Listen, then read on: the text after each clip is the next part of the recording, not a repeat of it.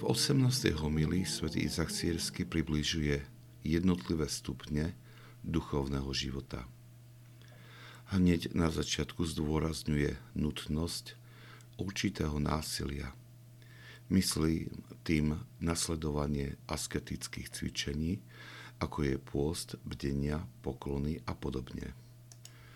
Tieto prostriedky duchovného zápasu, ktoré sú nutné na očistenie mysle a srdca, vyvolávajú na začiatku odpor, ktorý je potrebné prekonať. Ich ovocím je zápal duše bez miery. Srdce je zachvátené ohnivými myšlienkami, ktoré povstali z nového pochopenia – toto asketické úsilie o pozornosť čistí a pozdvihuje myseľ a udeluje jej schopnosť vidieť.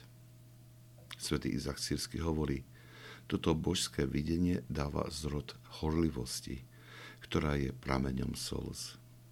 Najprv v malom množstve, opakovane počas dňa, slzy prídu k človeku a potom ho znova opustia. Z tohto prichádza plač bez prestania a z týchto slz duša prijíma pokoj pre svoje myšlienky.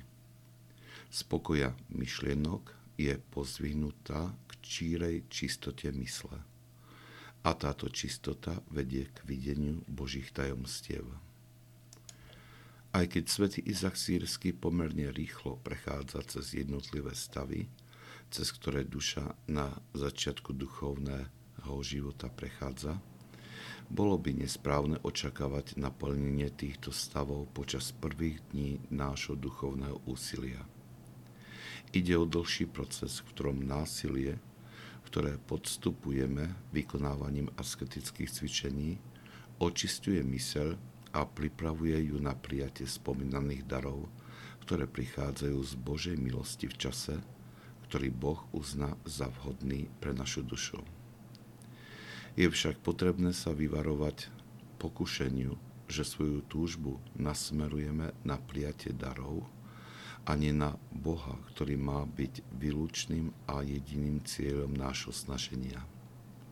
Spomínané stavy sú len indikátormi, ktoré poukazujú na náš duchovný rast a dávajú duši nové a hlbšie chápanie Boha.